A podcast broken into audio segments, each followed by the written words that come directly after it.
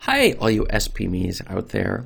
Today's question has three answers, and the third answer is a secret to how self-publishing can lead to you succeeding both in self-publishing and traditional publishing.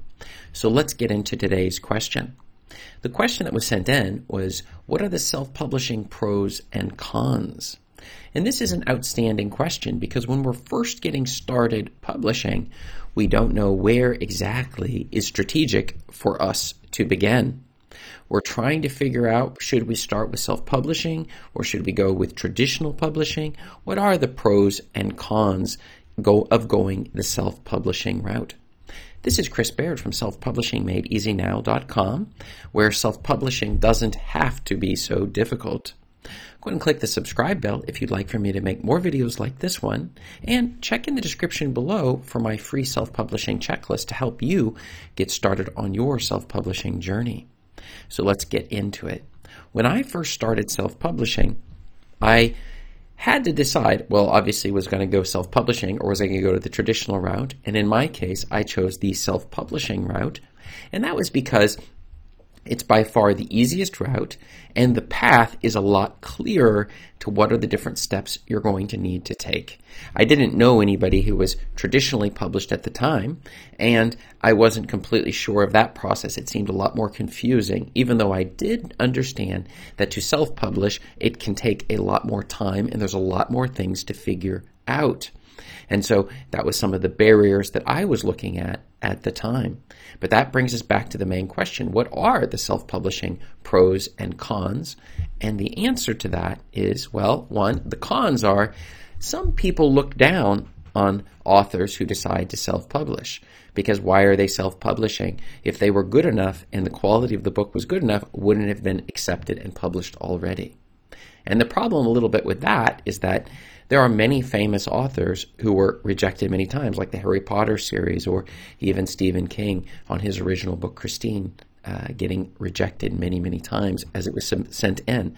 And was the quality low on that, or is it the fact that there are these gatekeepers? But that brings to the next one, which is that the other con would be that it can be viewed as lower quality. And for the most part, that is true.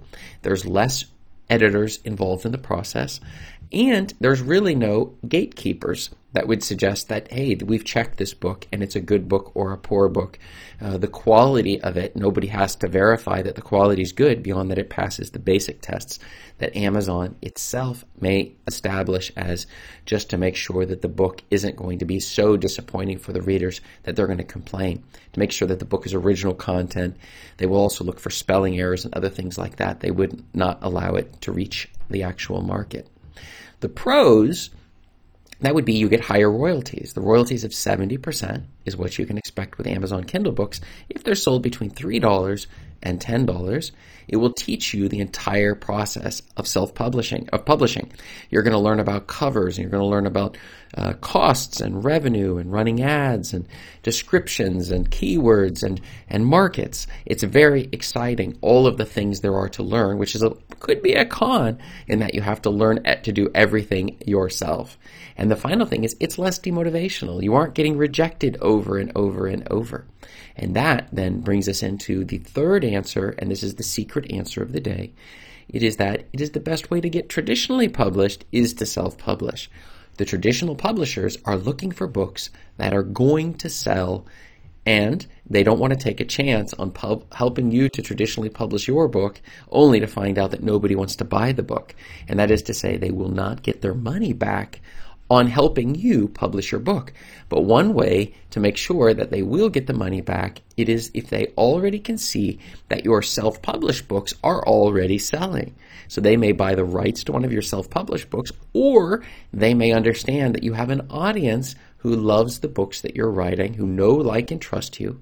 And so when you publish a book uh, through a, a traditional publishing house, they already will have an audience in place.